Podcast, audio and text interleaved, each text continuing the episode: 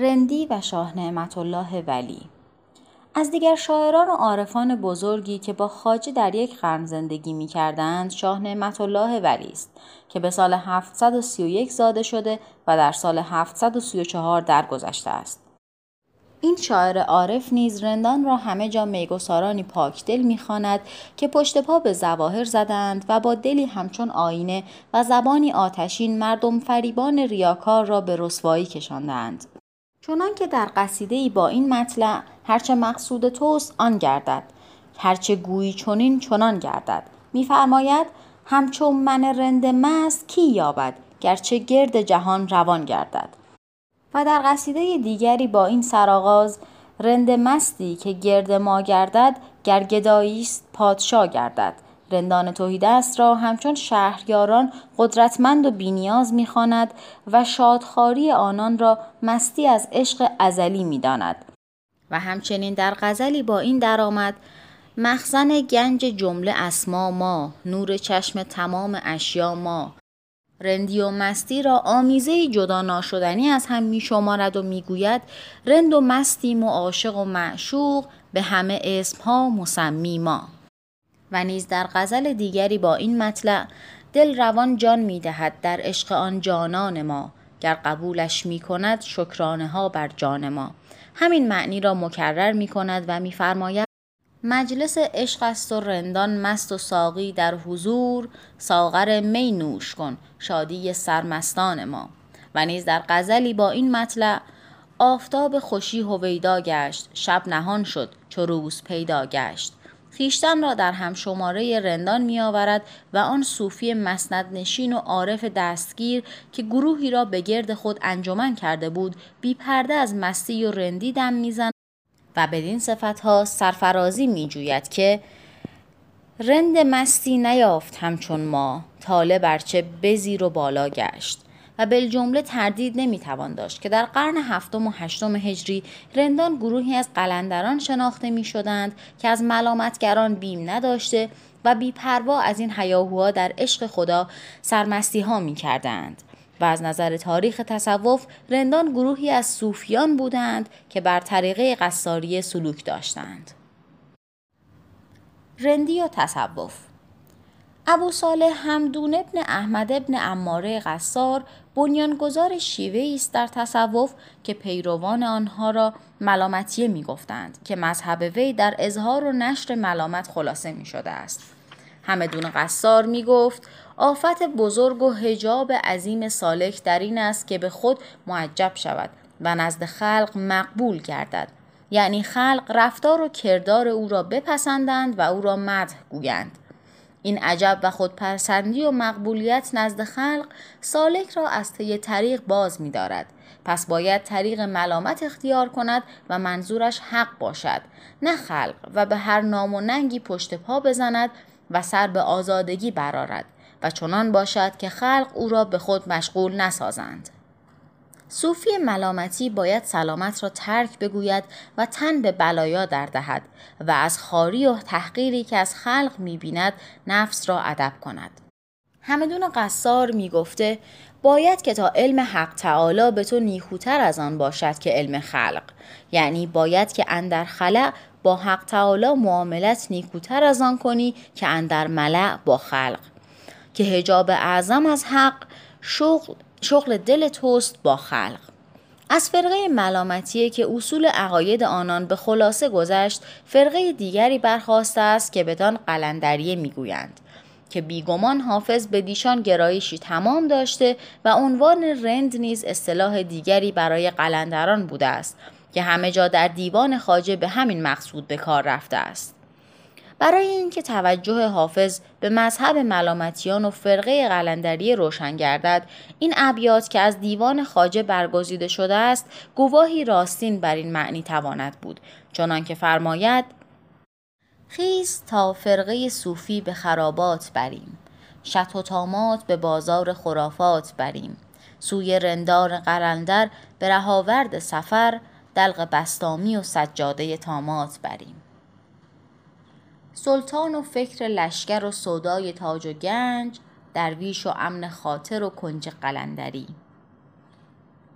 بر در میکده رندان قلندر باشند که ستانند و دهند افسر شاهنشاهی.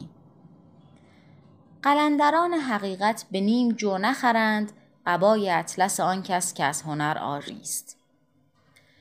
گر مرید ره عشقی فکر بدنامی مکن، شیخ صنعان خرقه رهن خانه خمار داشت، وقت آن شیرین قلندر خوش که در اطوار سیر ذکر تسبیح ملک در حلقه زنار داشت.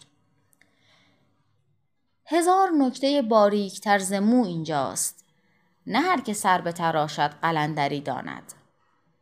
و اگر به صفاتی که قلندران بدانها مخصوص و ممتاز بودند توجه شود، تطبیق روش خواجه با شیوه آنان که از دسته از صوفیان ملامتی شناخته شدند مشخصتر می گردد.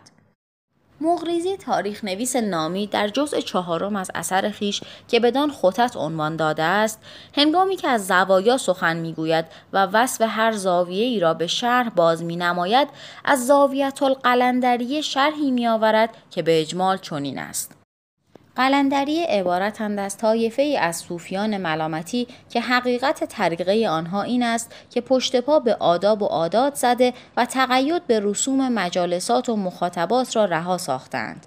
در اعمال شرع و عبادات از قبیل نماز و روزه آنچه از فرایض است به جا می‌آورند و زیاده بر آن را روا نمی‌دارند. از لذات مباح خود را محروم نمی‌دارند و هیچ وقت خود را مقید به سختگیری‌ها و تشدیدات شریعت نمی‌سازند. در موضوع زهد و ترک دنیا و تقشف نیز راه افراط را نمی‌پیمایند، یعنی در حالی که خود را ملتزم می‌دانند که چیزی ذخیره نکنند و حطام دنیوی را جمع نکنند، هیچ وقت در تزهد و تقشف و تعبد زیاده روی نمی‌کنند و به چیزی که اهمیت بسیار می‌دهند پاکی دل است با خداوند. فرق بین ملامتی و قلندری این است که ملامتی می‌کوشد که عبادات خود را مکتوم سازد، در حالی که قلندری سعی می‌کند که عادات را خراب کند و نیز ملامتی به جمیع وسایل نیکوکاری و خیر متمسک می‌شود، جز اینکه احوال و اعمال خود را مخفی می‌سازد و خود را از حیث هیئت و لباس به شکل عوام در می‌آورد تا کسی به حال او واقف نشود، ولی در هر حال در پی ازدیات عبادات است. ما قلندری قیدی به هیئت و لباس ندارد و نیز اهمیت نمی‌دهد که سایرین بر حال او واقف باشند یا نه. خلاصه لاابالی به تمام معنی کلمه است و به غیر از پاکی دل و صفای درون خود به هیچ چیز اعتنا ندارد. هرچه پیش آید بپوشد و به هر هیئتی که درآید بی‌مبالات است و به آن اهمیتی نمی‌دهد. از تمییزات قلندریه یکی تراشیدن موی سر و ریش و سبلت و ابرو بوده است.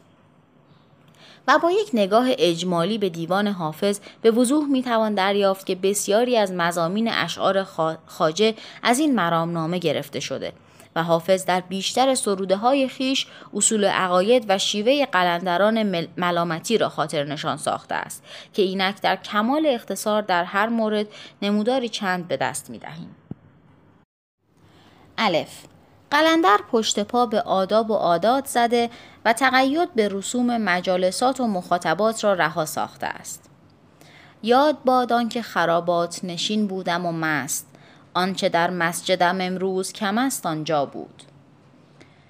خرقه زهد مرا آب خرابات ببرد، خانه عقل مرا آتش خمخانه بسوخت. ما قصه سکندر و دارا نخوانده ایم، از ما به جز حکایت مهر و وفا مپرس. ب، قلندر در اعمال شرع عبادت را از قبیل نماز و روزه و آنچه از فرایض است به جا می آورد و زیاده بر آن را روا نمی دارد. در نمازم خم ابروی تو با یاد آمد، حالتی رفت که محراب به فریاد آمد. می ترسم از خرابی ایمان که می برد محراب ابروی تو حضور نماز من. ثواب روزه و حج قبول آن کس برد که خاک میکده عشق را زیارت کرد. جیم، قلندر از لذات مباحثه خود را محروم نمی دارد و هیچ وقت خویشتن را مقید به سختگیری ها و تشدیدات شریعت نمی سازد. آنان به میکده خواهم کشید از مسجد که وعظ بیعملان واجب است نشنیدن. با گدایان در میکده ای سالک راه، با ادب باش گر از سر خدا آگاهی. دوش از مسجد سوی میخانه آمد پیر ما، چیست یاران طریقت بعد از این تدبیر ما؟ دال قلندر در موضوع زهد و ترک دنیا و تقشف نیز راه افراط نمی پیماید. من که امروزم بهشت نقد حاصل می شود، وعده فردای زاهد را چرا باور کنم؟ زاهد اگر به حور و قصور است امیدوار، ما را شرابخانه قصور است و یار حور. یا روان زاهد خودبین که به جز عیب ندید، دود آهیش در آینه ادراک انداز. قلندر به چیزی که اهمیت بسیار می دهد پاکی دل است با خداوند. تو با خدای خود انداز کار و دل خوش دار، که رحم اگر نکند مدعی خدا بکند. هر آن که جانب اهل خدا نگه دارد، خداش در همه حال از بلا نگه دارد. در دم نهفته به ز طبیبان مدعی، باشد که از خزانه غیبم دوا کنند. واو قلندر قیدی به هیئت ظاهری و لباس ندارد. قلندران حقیقت به نیم جو نخرند قبای اطلس آن کس که از هنر عاری است. من این مرقع پشمینه بهر آن دارم که زیر آن بکشم می کسی گمان نبرد. زمانه افسر رندی نداد جز به کسی که سرفرازی عالم در این گله دانست. قلندر چیزی ذخیره نمی کند و حطام دنیوی را گرد نمی آورد. در همه دیر مغان نیست چون من شیدایی، خرقه جایی گروه باده و دفتر جایی. صوفیان واسطودند از گروه می همه رخت، خرقه ماست که در خانه خمار بماند. زاد راه حرم وصل نداریم، مگر به گدایی ز در میکده زادی طلبیم.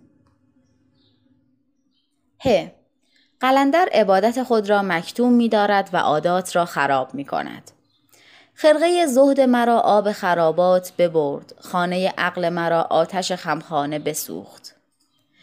به جز ابروی تو محراب دل حافظ نیست، طاعت غیر تو در مذهب ما نتوان کرد. در خرابات مغان نور خدا می بینم، این عجب بین که چه نوری ز کجا می بینم. قلندر اهمیت نمی دهد که سایرین بر حال او واقف باشند یا نه. زاهد ظاهر پرست از حال ما آگاه نیست، در حق ما هرچه گوید جای هیچ اکراه نیست. در نظر بازی ما بیخبران حیرانند، من چنینم که نمودم دگر ایشان دانند. برو ای زاهد و بر درد کشان خورده مگیر، که ندادند جز این تحفه به ما روز الست. قلندر موی سر، ریش، سبلت و ابروی خیش را می تراشیده است. هزار نکته باریک تر ز مو اینجاست، نه هر که سر به تراشد قلندری داند. از آنچه گفته آمد، گرایش حافظ به فرقه ملامتیان و طایفه قلندران مشخص می شود و تردیدی بر جای نمی ماند که خواجه نیز پیرو این طریقت بوده است. ولی با این همه باید دید که میان قلندر و رند چه ارتباطی است که گروهی حافظ را رند می دانند ولی صوفی نمی دانند. رند و قلندر برای یافتن پاسخی شایسته به این پرسش که ارتباط واژه رند با کلمه قلندر چیست، به اعتقاد ما هیچ پاسخی گویاتر از دیوان خواجه نیست. چون که خواجه در بسیاری از اشعار خود این دو کلمه را با هم به کار برده و نشان داده است که واژه رند را نیز همان معنایی است که کلمه قلندر راست و این دو لغت نه تنها با یکدیگر پیوستگی دارند، بلکه هر دو از مصادیق یک مفهومند، چنانکه خواجه خود می‌فرماید: سوی رندان قلندر به رهاورد سفر، دلق بسطامی و سجاده طامات بریم. بر در میکده رندان قلندر باشند که ستانند و دهند افسر شاهنشاهی. علاوه بر این همه جا در دیوان خواجه مشاهده می شود که رند در همان معنایی که واژه قلندر دارد به کار رفته و در اشعار خواجه تفاوتی میان این دو کلمه ملحوظ نشده است. واژه رند در اشعار حافظ برای اینکه سخن بیش از این به درازا نکشد، ابیاتی چند از اشعار خواجه را در این باره به گواهی می‌گیریم تا توجه شود که اصول عقاید ملامتیان و قلندران نیز در قلمرو به مفاهیم واژه رند نقش گرفته است. الف، چه ملامت بودان را که چنین باده خورد، این نه عیب است برای عاشق و رند و نه خطا است. ب، حافظ مکن ملامت رندان که در ازل ما را خدا ز زهد ریا بی نیاز کرد. جیم، میخاره و سرگشته و رندیم و نظرباز، وان کس که در این شهر چو ما نیست کدام است. دال، رند و یک رنگم و با شاهد و می هم صحبت، نتوانم که دگر حیله و تزویر کنم. ه، به صفای دل رندان و صبوحی زدگان، بستر بسته به مفتاح دعا بکشایند. واو، به همنشینی رندان سری فرود آور که گنج هاست در این بیسری و سامانی. ز، اهل کام و نام را در کوی رندی راه نیست، رهروی باید جهانسوزی نخامی بیغمی. ه، غلام همت آن رند عافیت سوزم که در گداصفتی کیمیاگری داند.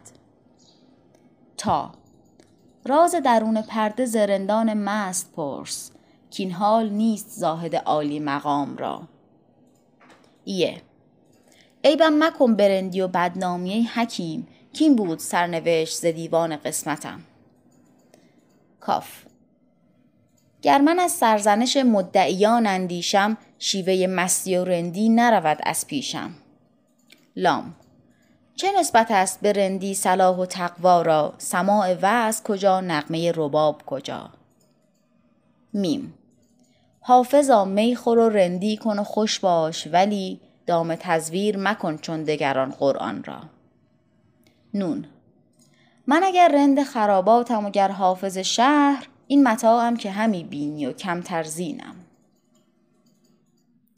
با این همه اگر کسانی که رند را جدا از صوفی میپنداشتند تنها به واژه‌نامه مشهور برهان قاطع نظری میافکندند، به اشتباهی که میکردند پی میبردند و به این حقیقت میرسیدند که رندان طایفه‌ای از قلندران و از گروه ملامتیان بودند، زیرا که حتی گردآورنده برهان قاطع نیز مفهوم دیگری جز آنچه که به شرح کشیده شد برای واژه رند قائل نبوده و لغت رند را چنین معنی کرده است.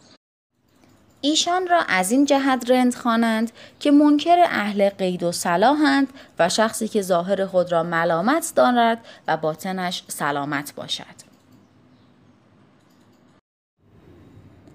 اصطلاح رند از جهات اجتماعی، اما علت روشن و سپس گسترده شدن معنی واژه رند از نظر اجتماعی این است که نخست ملامتیان مورد سرزنش و دشنام مردم بودند و چون به ظواهر پایبندی نداشتند و آشکارا باده می نوشیده و نظربازی می کردند، نفرت مردم را برمی انگیختند. ولیکن اندک اندک مردم دانستند این گروه دل با خدا دارند، بلند همت و پاک بازند، مردمی آزادند، در برابر خودکامگان پایداری می کنند، رمزدار و رازبینند و بتسازان را در هم می شکنند، به حقیقت حال آنان پی بردند و آنان را بدین سبب که به ظاهر آلود و بدنام هستند ولیکن باطنی پاک و منزه دارند و آینه دلانی شمرده می شوند که به اصطلاح نعل وارونه می زنند، آنها را رند خواندند. رندی در اصطلاح تصوف، ولی از نظر تصوف باید رندان و قلندران ملامتی را گروهی پیشرو و سنت شکن دانست، زیرا در آن روزگاران که همدون قصار طلوع می کرده است صوفیان ریایی به دکانداری نشسته و مردم را می فریفتند و نادرویشان صومعه‌دار کشکول گدایی به دست می گرفتند و به پیشگاه ثروتمندان به دریوزه می رفتند و آبروی فقر و قناعت را به خاک می ریختند و گذشته از این ناپاک و امردباز بودند و خرقه تصوف را آلوده به ننگ می کرده و به جای جذبه عشق خدایی از تأثیر بنگ به مستی و خودفراموشی می افتادند. ملامتیان برای اینکه این ناپاکدلان را رسوا سازند و پرده از رازشان برگیرند، به یکباره از همه ظواهر گسستند، به جای خانقاه مقیم خرابات گشتند، خرقه سالوس را به راه می سره و شراب ناب به گرو دادند، دلق ازرق فام را از بر کشیده و از تن به در آوردند تا بتوانند صومعه داران را سیاهکار بخوانند و نقد آنان را به محک بزنند و فریاد برآورند که در خانقه نگنجد اسرار عشق بازی، جام می مغانه هم با مغان توان زد. ملامتیان و کیش مانی و همین اندیشه ها موجب بوده است تا فرقه‌ای را بنیان گذاری کنند که زیر بنای آن را آیین مانی شکل می داده است. چه اگر به اندیشه های مانی بنگریم و توجه کنیم که این بزرگمرد ایرانی چگونه برای رهایی روان ویران ساختن جسم را لازم می شمرده و برای ویرانگری پیکر به امید طیران روح چه دستورهایی می داده است، بیگمان باور خواهیم کرد که اندیشه های همدون قصار بنیانگذار فرقه ملامتیان نیز از همین سرچشمه سیراب شده است. چنانکه مکتب سکر و به طور کلی تصوف ایرانی نیز منبعث از عقایدی است که برای نخستین بار مانی اندیشمند بزرگ ایرانی آنها را عرضه داشته است. علت گرایش حافظ به رندی و قلندری و بیگمان علت گرایش حافظ به این مکتب عشق سوزانی بوده که به وطنش ایران داشته است، زیرا در آن قوقای دینداری ریاکارانه و هیاهوی مکارانه که ارکانش بر تکفیر و تدلیس و ظاهر دوستی و دنیا پرستی استوار شده بود، ملامتیان گروهی بودند که خداپرستی عاشقانه را ترویج می کردند و از رستاخیزی که برپا شده بود طرد هر گونه اندیشه غیر ایرانی را از فرهنگ ملی ما آرزو داشتند. و برای اینکه این گفته بی‌پایه جلوه نکند، توجه به سخن مقریزی مورخ نامی که در تاریخ تصوف در اسلام آمده است ضرور می‌نماید. شادروان دکتر غنی در جلد دوم کتاب بحث در آثار و افکار و احوال حافظ که آن را به اختصاص تاریخ تصوف در اسلام عنوان داده است، در این باره چنین می‌نویسد: مقریزی میگوید که در سنه 761 ملک مصر حسین ابن محمد ابن قلاوند حکم کرد که طایفه قلندری ریش خود را نتراشند و این بدعت را ترک کنند و نیز حکم کرد که قلندریه را ملزم سازند که لباس اعاجم و مجوس نپوشند. و البته شکی نمیتوان داشت که حافظ در طریق تصوف و در پیروی از فرقه ملامتیان پیر و مرادی نداشته و به اصطلاح اویسی بوده است و گفتنی است که تاکنون در اویسی بودن حافظ کسی دودلی به خود راه نداده است، زیرا هنوز هیچ تذکره نویس و پژوهنده‌ای نتوانسته که برای خواجه پیری، مرادی و مرشدی بشناسد و وی را به ما بشناساند. خواجه شیراز از دست صوفیان نیرنگباز و درویشان معرکه ساز دلی پرخون دارد و جگرسوزتر از دیگران از جور و ستمهای آنان صدا به ناله بلند کرده و فریاد به آسمان رسانیده است. چنان که می توان مکتب حافظ را از پرجلوه ترین مکتب‌های انتقاد در تصوف ایرانی دانست. سخنان شورانگیز خواجه که عبرت‌آموز فریفته شدگان به دغلکاری صوفی نمایان است، همه سر به سر آیت رسایی و شیوایی است که لاجرم برای رعایت ایجاز به قطره‌ای چند از آن دریای بیکران اختصار کرده است. دلم ز صومعه بگرفت و خرقه سالوس، کجاست دیر مغان و شراب ناب کجا؟ ساغر می بر کفم نه تازه برکشم این دلق ازرق فام را، بیار باده که رنگین کنیم جام زرق، که مست جام غروریم و نام هوشیاری است. تو که از سرای طبیعت نمی روی بیرون، کجا به کوی طریقت گذر توانی کرد؟ صوفی نهاد دام و سر حقه باز کرد، بنیاد مکر با فلک حقه باز کرد. پشمین پوش تندخو که از عشق نشنیده است بو، از مستیش رمزی بگو تا ترک هوشیاری کند. میخور که شیخ و حافظ و مفتی و محتسب، چون نیک بنگری همه تزویر می کنند. برو به میکده و چهره ارغوانی کن، مرو به صومعه کانجا سیاه کارانند. نقدها را بود آیا که عیاری گیرند تا همه صومعه داران پی کاری گیرند. صوفیان واسطودند از گروه می همه رخت، درق ما بود که در خانه خمار بماند.